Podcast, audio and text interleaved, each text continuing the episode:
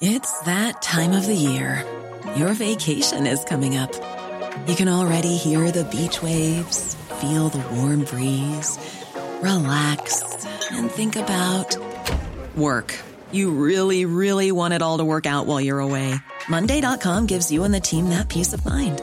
When all work is on one platform and everyone's in sync, things just flow wherever you are. Tap the banner to go to Monday.com. Many of us have those stubborn pounds that seem impossible to lose, no matter how good we eat or how hard we work out. My solution is PlushCare.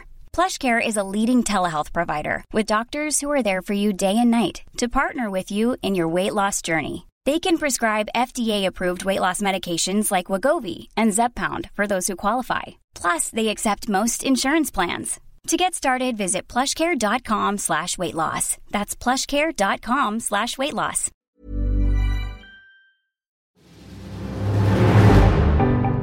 Hello, and welcome to the news meeting. Every week, we bring you into the newsroom to hear the arguments that happen in meetings just like this every day. Which story should lead the news? What comes next? How do you decide whether a story matters and why? And then this week, what do you do when a story overwhelms you? The earthquake that hit Syria and Turkey has left thousands, possibly tens of thousands of people dead. How do you tell the story of a disaster on such a scale? And then, where does that leave the rest of the news? Three journalists are going to try and help me make sense of newsrooms when they face a story like this. Try and understand, too, where other stories, the stories that they're going to pitch, fit into the broader picture of the news. I'm James Harding, I'm the editor of Tortoise, and I've worked previously in newsrooms at the Financial Times, the Times, and the BBC. And my job as the editor is to try and make that news judgment. So from Podimo and Tortoise, welcome to the news meeting. Of course, I appreciate there's also a lot of news closer to home. Perhaps we'll discuss that too. But I'm joined by three colleagues here from Tortoise. Liz Mosley is an editor at Tortoise. She has an uncanny habit of picking the story that leads the news, uh, perhaps because she's worked in so many different newsrooms The Telegraph, Heat, Elle Magazine. Maybe that gives you a broader sense of what people are really interested in, Liz. Uh, Keith Blackmore and I worked at the Times and the BBC together. Uh, the last time Keith was here, he did, of course, choose the story that uh, led the news, but not least because it was a story of our own, Keith. Uh, and then Basia Cummings is an editor at Tortoise. Uh, she's the host of the Slow newscast, and she's the reporter that brought us Pig Iron, the investigation into that line of moral responsibility of journalists on the front line uh, in a war zone. Um, Basia previously worked at the Huffington Post, worked on the foreign desk at The Guardian, um, but I think it's your first time here. It is. In the news meeting. Welcome, Basia. Gladiators Rink. As I said right at the top, this news meeting is different even from our own previous news meeting podcast. Normally, we always say, okay, each person brings one story, everyone's got to pitch their own story and then comment, if you like, on the others. Given the scale of the earthquake, it feels as though we're going to spend a fair bit of time just trying to make sense of how you approach that story. But before we get there, why don't we just hear a quick reminder of some of the stories of the week? A rescue operation is continuing overnight in southern Turkey and northern Syria after two huge earthquakes killed more than 4,300 people. Buildings crumble like sand. The giant Chinese balloon that had been floating across parts of the United States has been shot down by an American fighter jet. If China threatens our sovereignty, we will act to protect our country, and we did. It's now been 11 days since Nicola Bulley, a 45 year old mother of two, went missing here in St Michael's. If Nicola was in that river, I would have found her. I can guarantee you that. You didn't compromise Ukraine, and hence you didn't compromise your ideals. You didn't compromise the spirit of these great islands. Okay, well, let's have a go first at just the three different stories you think we should discuss this week. Liz, long story short, yours in a line. FTSE Hot 100. FTSE Hot 100. Keith. Offside in 120 point. Massive. 120 point, just if you're listening and you haven't had to put together a front page, which Keith and I have done before. 120 point is the size of the font which you would use on a front page headline. 120 point is is newspaper speak for enormous. One simple headline which just says offside, enormous, 120 point. Basia, what's yours? Uh, catastrophe in Turkey and Syria. Well, why don't we start there? It feels to me as though that's the story we've got to figure out how you handle it. And I think it's quite interesting. Let's just frame it for a moment. Mm-hmm. We're talking about now a story that, as people listen to this, they will know about. It's been around for a week. So, part of the question you're thinking about is how do you say something that's informative and vivid about a story that is for many people far away and already on their consciousness? So, Mm. Basia, how do you approach it? Well, I came with some props because I think there's a photograph that might help us approach it, and I'll give you each a copy, which is a photograph of a man uh, called Mesut Hançer, and he's sitting in uh, a pile of rubble. He's wearing an orange high vis jacket. You might have already seen it online. Um, he's sitting in a city that's very close to the epicenter of the 7.8 magnitude earthquake that happened on Monday. He's got one hand in his pocket, but the other hand is reaching over into a gap between these two giant slabs of Oh crushed concrete, and he's holding the hand of his 15 year old daughter, Irmak, who's died. And he's sitting there, he's waiting for somebody to recover her body. And I think it's the look on his face. He's dazed. He doesn't know who's coming to help. He's just going to sit and hold his daughter's hand. And I saw it. And I think when catastrophes like this happen and you're a journalist, often you know you you train yourself particularly if you've been doing it for many years you can switch off that part of your brain that reacts emotionally but i have to say that when i saw this picture um, this morning it really affected me and i think a lot of people sharing it felt the same way.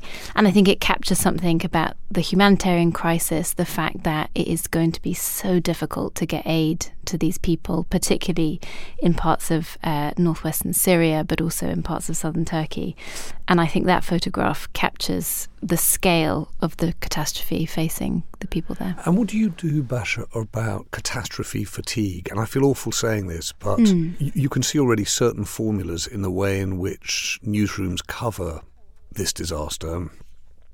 The baby that survives, but the Mm. parents don't, or the parents that do, but the child that doesn't, the grandparent grieving for the relief that hasn't come.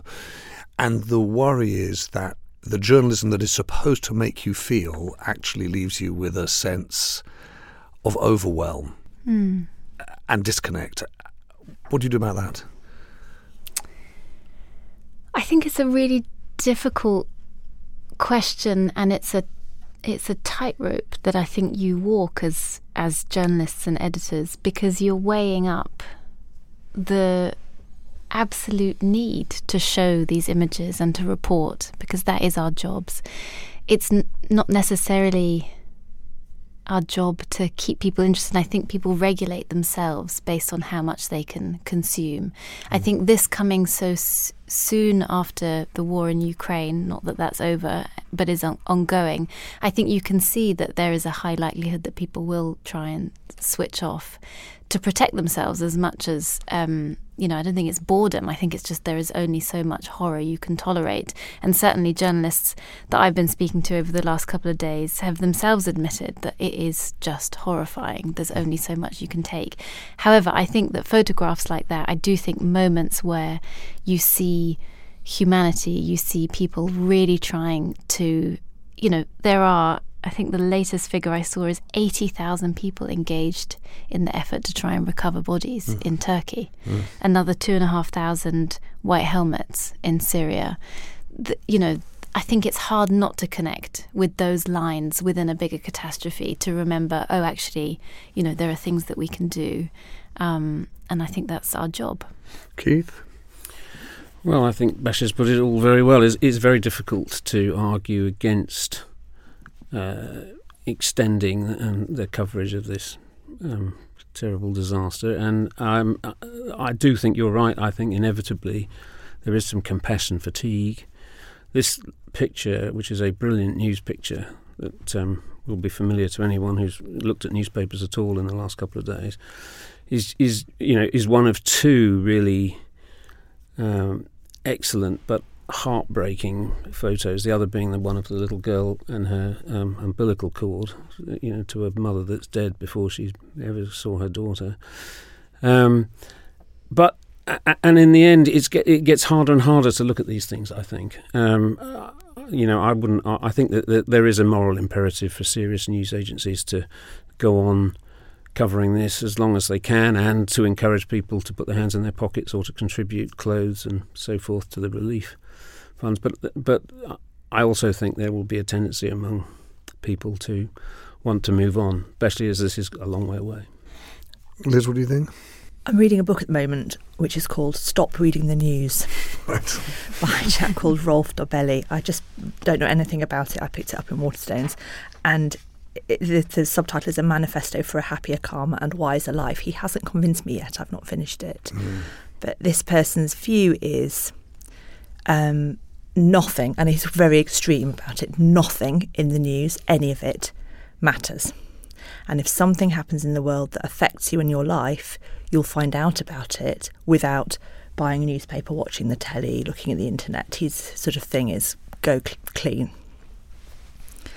And I think what we're talking about is that disconnect that you mentioned. And it's hard to know how to feel when you see this photograph that you've given out, Basia, and when it, you know that this story for these people, it could be one year, two years, five years. I mean, it's not going to be finished tomorrow or anytime soon, but it is hard to know what to do with that. Um, beyond, as you say, Keith, donate to the relevant funds and what have you. Um, but still, it feels important to care. Mm. And how you can care if you don't go out of your way to look, I don't know. So just being really, let's let's switch into a different gear, into the gear of the, the practical newsroom when you see a story like this, because you know the newsrooms that Tom Keith and I worked in, in the Times, I know exactly what we'd do. We would say, okay, you're going to clear pages one to nine. If you were working in the BBC, you would say, right, we're going to run the bulletin, we're going to extend the bulletin, we're going to go not half an hour, we'll ask for 40 minutes, and we'll run 25, 30 minutes, and we'll do all of the rest of the news just as a essentially a uh, bunch of shorts at the end. But then you have a question, which is what story are you really telling?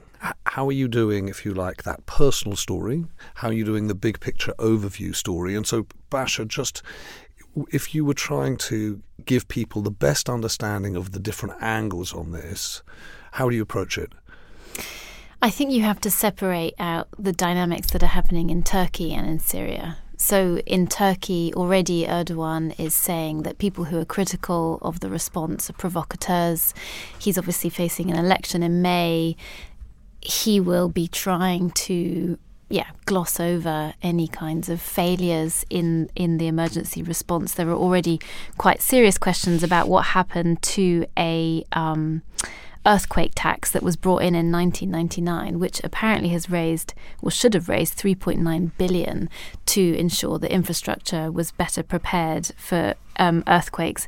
But there's a lot of questions about where that money has gone and has it been used. So I think there is a very particular political dynamic within Turkey, which I would report on and, and separate out. I think the humanitarian response, um, what is happening among the civilian population, how bodies are being recovered, how people are, you know, there's now a, a huge tent city um, quite close to the epicenter, how people are, are coping. Um, it's also very cold, so there's a whole weather angle to this, which I think is inescapable. I think the question about Syria is very different because a lot of the places that have been badly hit in the northwest are rebel held, which has a huge question around aid, the um, border point um, from southern Turkey across into Syria, where the UN was distributing humanitarian aid, which millions already relied on because of the 12 year now civil war. That stopped. So already there was huge need within Syria, and that has now, um, that will now only become more pronounced. Assad's regime has been already lobbying that aid will come through Damascus now, but the EU and the US have said they absolutely will not change their position on sanctions. So there's a political and geopolitical question around aid in Syria. Um, and I think, of course, it's a region that is incredibly complex. I think, particularly in Syria, you cannot report on this or think about this without thinking of the context of the civil war. Um, and, you know, looking at Aleppo, which can you imagine surviving 2016 and the Russian airstrikes and the siege of that city only a few years later to see it completely razed by an earthquake? So I think there's a particular dynamic there that I think we should, I would separate out too. I mean, it's sprawling. It's enormous. It's enormous. Keith, what would you, any Well- element you'd add? Well, I just wanted to. I, think the interesting question is this: uh, what's happened here is going to be unremittingly awful for weeks and weeks to come. You know, it's not going to get any better. It'll be horrible, and miserable, and distressing, um, and numerically probably quite shocking by the time we get to it. So, what point? I think any newsroom has to consider what point do you begin to reduce your coverage or place it less prominently. I think that seems to me to be a big issue. Now, yeah, I think it's quite easy to say, well, actually, it's not. It's not this week, week. yes. but It's not but it's but that but that decision, you know, Yeah. is going to have to be made eventually. There's, there are two elements to the compassion fatigue, isn't there? There's the extent to which people fade away from the story, they can't keep looking, but there's also the question of the extent to which journalism itself switches people off. And one of the issues, if you go back to the refugee crisis, was the way in which that was communicated. And I just wondered, Liz, what do you think? One of the questions that any newsroom, not a not an audio newsroom, would face, but anyone that's looking at pictures will face is a, the people actually in the newsrooms looking at those pictures, how do they deal with some of the things that are really, really deeply, deeply disturbing and the impact that has on people? But also, what choices do you make in terms of what you put on air or what you put in print or what you put on screen and the likelihood that children might see them? Or that you don't put the really vivid images on screen and you end up with something which is a rather anodyne version of what's really happening on the ground. it felt to me like this whole picture these people have already some of them been displaced and then the earthquake comes and then the winter storm comes it felt to me like um, a visceral sort of future echo because this is what they tell us Yes. is going to happen the weather and the world the planet is going to keep on doing this to you know tens of hundreds of thousands of people and somehow in the in the context and maybe that is the picture storytelling thing it feels to me like that's a way to help people to care about it beyond this desperate man holding the hand of his daughter you know and But d- d- but I'm not. Sure, do you think that that does because that then keys into another big looming catastrophe that also switches people off, and I don't know if that makes the fatigue any better. well i'm about to pitch a bp profit story Let's have a go at thinking about what happens to the rest of the news because it'd be interesting, you know. I, I think, by the way, just to be realistic, if you were having a real news meeting on a day when you were the news was so obviously dominated by the earthquake, if you had a really good story, you'd probably put it in your back pocket and say, "I'll come back another day and pitch it then." Um, but Keith, why don't you go next? Why don't you do offside? Yes, well, I, obviously there's there's quite a big jump from thousands of people dying in um, an earth after an earthquake. But but I was going to propose that we look at the fact that Manchester City, the richest football club in the world, is been, has been charged with a, with effectively inflating the books by the Premier League, and could indeed find itself being relegated or or um, docked points, which is an interesting football story, but there are actually more interesting implications. What, what what's the allocation of the Premier League? Well, there are, there, are- there it's 100 not proven, is it? There, no, no, no, no, and City deny it all vehemently. Um, but the uh, there are 115 charges have been brought by the Premier League, which is not known for its dynamism in this department, um, and uh, they're basically alleging a lot of. Uh, a lot of things. Some of them are just uh, non-cooperation with the Premier League investigation, but others involve paying one of their managers uh, twice, once once through Manchester City and once through uh, a uh, team in the um, UAE, um, and um, they're they're they're really being accused, I think, of inflating their revenues so that they can operate, they can buy more expensive players and make b- better and more efficient teams, um, but but they're using money that really they probably have access to Anyway, anyway. So th- here's the bit I don't understand about this story at at all. Is this is not like you know there have been allegations in cricket, in boxing, in sports generally of of sports personalities throwing games and a kind of corruption on the field, you know, largely for reasons of betting. I don't really understand what, if anything, is the connection between the allegations that the Premier League makes and the performance of Manchester City over the years on the field. Is there any connection? Yes, there is. The, the, the, uh, in the last 20 years, football all over the world has um, been prone to being taken over by either very rich people or sovereign wealth funds. Mm-hmm. Um, um, and what happens is a sovereign wealth fund can invest in a football club without regard to whether or not they can ever make the money back. They basically it's an exercise in soft power. If true, what it allows you to do is strengthen your team out of uh, out of any relationship to your training, your, your, what you might call your organic football development. You just it, it's it, it's not it, relevant anymore. It's sort of it's steroids for the whole team. Precisely that. The the issue that I have not mentioned here is that the the government, Boris Johnson, uh, when he wasn't partying. Um, actually noticed that there was a super league being proposed where, where, where a number of Euro- big European clubs, including six from this country, uh, decided to form a league which had no relegation or promotion and would have been largely dictated by money, but would have made a lot of difference financially to the European teams. Anyway, Boris Johnson decided that uh, that it would be a good idea for football to have a regulator. And the Premier League, in particular, does not want a regulator. Oh, I um, see. And they were due to announce uh, this week or, or reveal a white paper on this subject. And so there is a lot of suspicion that the um, that these charges were laid at Manchester City's door on Monday in order to uh, head that off and to show that the Premier League has teeth and can regulate itself. Obviously, if they don't, if nothing happens from all of this, it, they, it, that will seem a futile gesture. But it, and it may it may indeed just be a coincidence, but it's a pretty striking one. All right, so Liz, as Keith knows, you and I are locked in a battle to show him who knows less about sport. Let's bring our combined wisdom to this one. What do you think of it?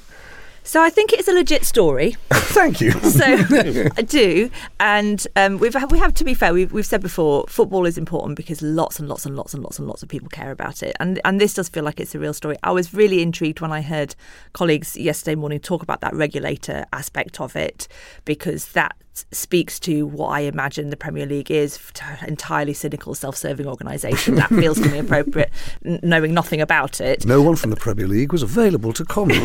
so just to say that. But, but I suppose it's a bit hard to get at. Like you said, are they actually cheating? You know, is anyone Yes. throwing a match? That would be an easier story to get at. Um, so if you're into football, I'm sure it's great. If you're not into football, you know, it's more fun thinking about Wrexham, if I'm honest. Basia? I may know even less about football than the two of you. Um, so, yeah, I agree with Liz. I can't quite figure out is it scandal or is it just, you know, in a world where there's a ton of money floating around and a lot of hype and a lot of rich men, is that just what happens? Liz, why don't we turn to your story and then we'll come back and try and make sense of what we do with other stories on a week like this. What's yours? So I've gone for a pure journalism pick. This is a story that wouldn't exist if it weren't for the work of brilliant journalists and reporters. And the brilliant thing about it is that they work here at Tortoise. Not me, I would just like to say. it's other people Other brilliant who've people. done amazing things. Um, and they've, they've found um, through their an- analysis of data um, a, a way of solving a problem that moves something forward, which is how do you tell whether big companies are keeping their word when it comes to their carbon emissions reductions? And that's something that's kind of dogged us. We've gone round and round a little bit trying to find out what it is. And, and, and, and basically, um, in the week that BP posts profits more than doubling um, in the last 12 months to 23 billion and announced the scaling back of their ambition in terms of reducing their carbon emissions. quite a significant scale back. Um, it feels to me to be material that we've discovered this, and and in, in in essence, what the what the data team here have done is they've looked at the stated goals, the, the, the carbon emissions um, targets of the FTSE 100, and they've looked at what they have stated they have achieved thus far and have turned that into a sense of a pathway.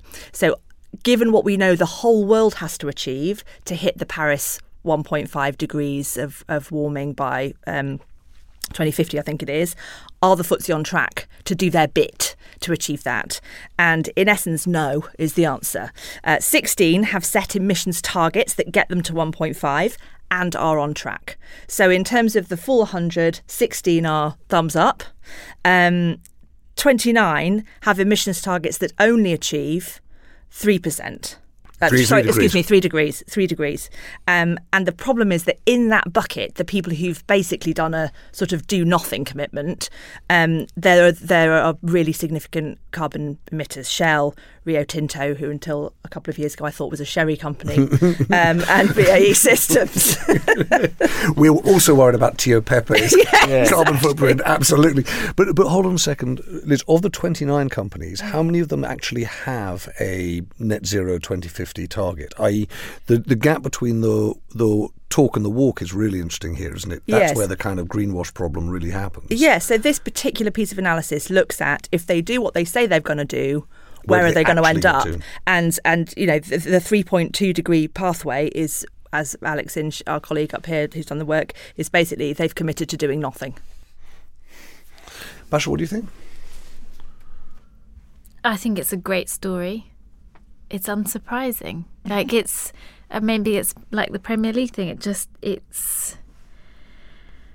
Do you know what that makes me feel more fatigued and depressed in a way? I mean, not than an earthquake, but like what what how how can you hold big companies accountable for their absolute lack of any care? Keith, what do you? Uh, you're not naive, of course. You- you No, I'm I'm uh, I'm heroically cynical. I think, and um, and no, I think that's a great piece of reporting, and it's a great story. I can't help; it just really kind of confirms my growing belief that you know mankind has built-in obsolescence, and we just can't do anything about this stuff. We're going to you know destroy everything, and we we aren't capable of fixing it. All right, let's just stand back from these different stories. We've obviously tried to kind of get a little into how do you tell a story? What happens to the rest of the news? How do you think about the impacts on readers or audiences when you're dealing with a week like this? Uh, you know, I think we probably gave the game away right from the beginning. This was not a normal week where it was clear, you know, everyone was jostling for the top spot in the news. But just let's do a slightly different thing this week then. Assuming that the logical running order this week is earthquake, BP, um, Man City, right? How would we run it? Let's say we had a half hour bulletin, right? Let's say we had a half hour podcast. What amount of time would we each devote to those three stories? Given this is a weekly show, at the end of a week in which many people already know the news, how would you have sliced it on those three stories? Keith, I'll go with you first. Well, I think you're going to give at least half of it to the earthquakes, and probably 20 minutes of the 30 would go to the earthquakes. And I would think that, that you could easily give five minutes each to the two, uh, the BP story and to the football story, probably in that order, and that it would. That's sport naturally falls to the to the end of that sort of list. Basia, I agree with uh, Keith. 20 minutes on the earthquake, but I would just tell one story. I would find one person Would you? because I think by then people will know the news, they'll know the numbers, they'll have, they'll have followed the kind of breaking side of it. I think whether it's finding that father and talking to him and just telling it in a much slower and more contemplative way that pulls it all together. So, by the way, just, let, us just think about that for, for one second. So, you said when you think about this story, you need to understand the complexity of Turkey versus Syria. Mhm. You need to understand the humanitarian versus the political versus the weather. But actually, as a listener, you think a listener would most want to take one story and feel the impact of it through the life of one person, one family. Yeah, and I think that if it's if it's a if it's the right story, it will get you to all of those places anyway. And also, there isn't the, isn't Precious right, I think, and the, and the time for those uh, other stories is is coming. Still Is coming come. next week's bulletin, probably. Yeah. Liz? Um, I'd probably do yeah, fifteen to twenty on the earthquake. If one story works in the medium, that makes sense. But I wonder if you might be able to do a little bit more um, uh, debriefing effectively because it's a weekly show with a first person account that isn't somebody who's been affected by it, but somebody who's been reporting it from the beginning. And you might get a little bit more of a sense of how things have developed, new news. You might be able to ask questions that are just get a little bit more into the, those geopolitical aspects. And then probably I would do 10 minutes on BP, and you would then be able to have, to your point about what's paragraph two, three, and four, you'd be able to do, okay, how far does windfall taxes get us? And then what are the other options? And, and you can unpack that. All right. Well, for what it's worth, I'd probably do something slightly different. I'd, I probably wouldn't go with one story because I think there are too many angles to it, and I feel as though you might risk losing people. I would probably do 12 minutes at the top and break it more in the way you, which you described it. Turkey and Syria with the implications for each. I'd then probably do five on BP, five on Man City and then leave yourself eight at the end that would then try and tell you a human story that would hopefully get at something that was very close to what you suggested right at the beginning, which is let's just take one picture, tell the story of this man, his family, and the world, I would ideally say, around and outside of the picture that you cannot see, mm. and who's trying to come to this man's aid and what they can or can't do. Well, that's it for this week's news meeting. Um, thank you to Liz to Basia, to Keith for joining us. Thank you most of all to you for listening. Um, I'm not going to be here next week, and in fact, the Observer columnist Sonia Sodha is going to be in the editor's chair. She's going to be joined by three journalists who, once again, are going to be trying to figure out what should lead the news, what follows, and why. Please join her and all of them next week at the news meeting.